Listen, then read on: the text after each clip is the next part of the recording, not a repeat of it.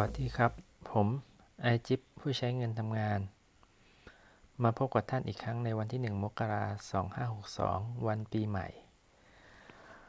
หลังจากเวลาที่โหดร้ายกับคนลงทุนในหุ้นในช่วงปลายปี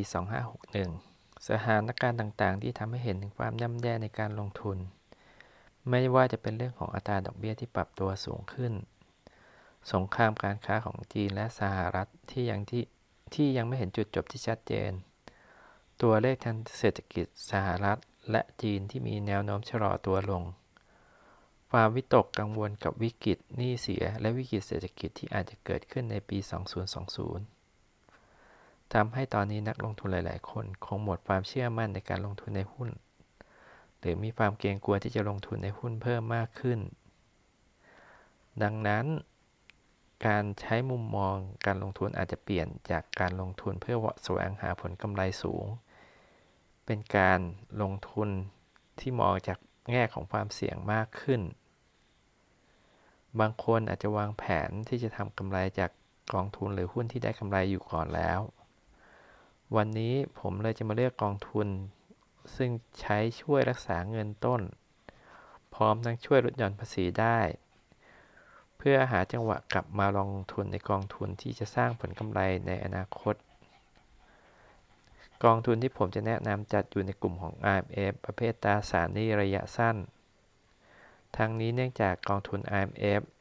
ให้ผลประโยชน์ทางด้านภาษี และมีจุดหมายเพื่อใช้ในเอานำเงินมาใช้ในวัยเกษียณ กองทุนที่ผมเลือกมาแนะนำวันนี้ก็คือกองทุน KSF RMF เป็นกองทุนที่บริหารงานโดยบริษัท K Asset ในเครือบริษัท ของธนาคารกรุงไทย กองทุนตัวนี้เน้นลงทุนในตราสารหนี้ที่มีความเชื่อถือในเรตติ้งค่อนข้างสูง โดยมีอัตราส่วนการลงทุนร้อยละ98.2 ของสินทรัพย์ทั้งหมดในตราสารหนี้ที่มี rating A/A สินทรัพย์ที่ถืออยู่เนี่ยมีพันธบัตรธนาคารแห่งประเทศไทยประมาณร้อยละ26.11% โดยนโยบายของกองทุนนี้ตราสารนี้ที่ลงทุนจะมีอายุระหว่าง 3 เดือนถึง 1 ปี ถ้าพิจารณาถึงผลการเงินงานที่ผ่านมา เราจะเห็นว่ากองทุนตัวนี้ให้ผลตอบแทนในช่วง 1-2%ต่อปี ก็ถ้าใครดูในเว็บเนี่ยก็จะเห็นกราฟที่ผมนำมาวางไว้ในช่วงตั้งแต่ปี 16 ถึงปี 17 18 3 ปีเนี้ยว่ากองทุนนี้ก็มีแนวโน้มเพิ่มขึ้น อาจจะมีบางช่วงเนี่ยลดลงบ้างอย่างเช่นในช่วงประมาณเดือน 7 ของปี 16 แล้วก็มาลดลงอีกทีในช่วงเดือน 7 ของปี 18 ก็แค่ช่วงนั้นแล้วนอกจากนั้นเนี่ยก็จะเห็นกราฟจะค่อย ๆ ไต่ขึ้นไปทีละนิดทีละนิดโดย ถ้าพิจารณาถึงผลตอบแทนเนี่ยในช่วง 3 ปีเนี่ยก็จะให้ค่าเฉลี่ยอยู่ที่ประมาณ 1.29%ต่อปี ถ้า 5 ปีก็ 1.69%ต่อปีสำหรับถ้าเรามาดู performance ของหุ้นเนี่ย จะอยู่ในช่วงของปานกลาง ถ้า risk adjust return ก็อยู่ในช่วงปานกลาง ส่วน maximum drawdown เนี่ย อยู่ในช่วงดี ทั้งนี้เนื่องจากว่าช่วงที่ขาดทุนเนี่ย จะมีน้อยมากแล้วก็ขาดทุนต่ำ อย่างที่บอกครับกองทุนนี้เหมาะจะเป็นกองหลังใช้ในการเก็บรักษาเงินต้น หรือความมั่งคั่งเอาไว้ไม่ให้สูญหายไป เพื่อหาโอกาสเหมาะๆที่จะนำเงินออกไปลงทุนในกองทุนที่มีความเสี่ยงสูง หรือคาดว่าจะเป็นกองหน้าในการสร้างความมั่งคั่งให้กับชีวิตเราได้อีกครั้งหนึ่งครับผมสำหรับกองทุนที่แนะนำในวันนี้ก็คงมีแค่นี้แต่ว่าอยากจะเพิ่ม ข้อมูลให้นิดนึงก็คือในการจัดเลตติ้งเนี่ย การจัดเลตติ้งก็เป็นการนำหลักทรัพย์ในที่นี้ก็คือพันธบัตรของบริษัทต่างๆ มาจัดกลุ่ม กลุ่มที่มีความเชื่อถือได้สูง ก็หมายถึงโอกาสที่จะเกิด default risk หรือการผิดนัดชำระหนี้เนี่ยต่ำก็จะได้เลตติ้งดี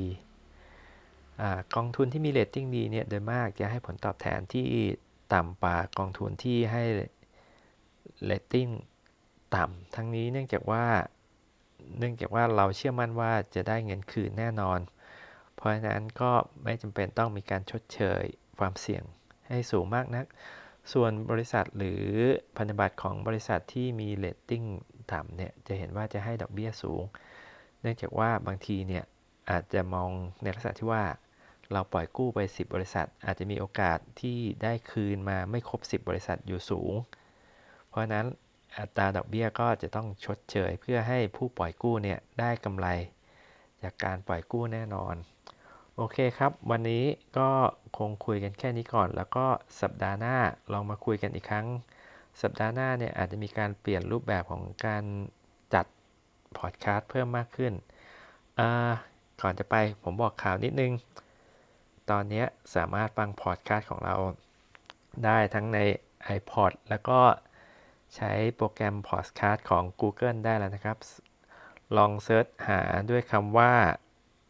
Investor Jip ดูนะครับ เรากำลังจะมีการปรับปรุงรายการของเราเรื่อยๆ ให้ดีขึ้นครับ ขอบคุณสำหรับทุกคนที่เข้ามารับฟังแล้วก็ติดตาม ไงๆก็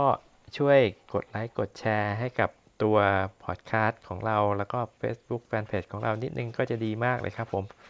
ขอบคุณครับ สวัสดีครับ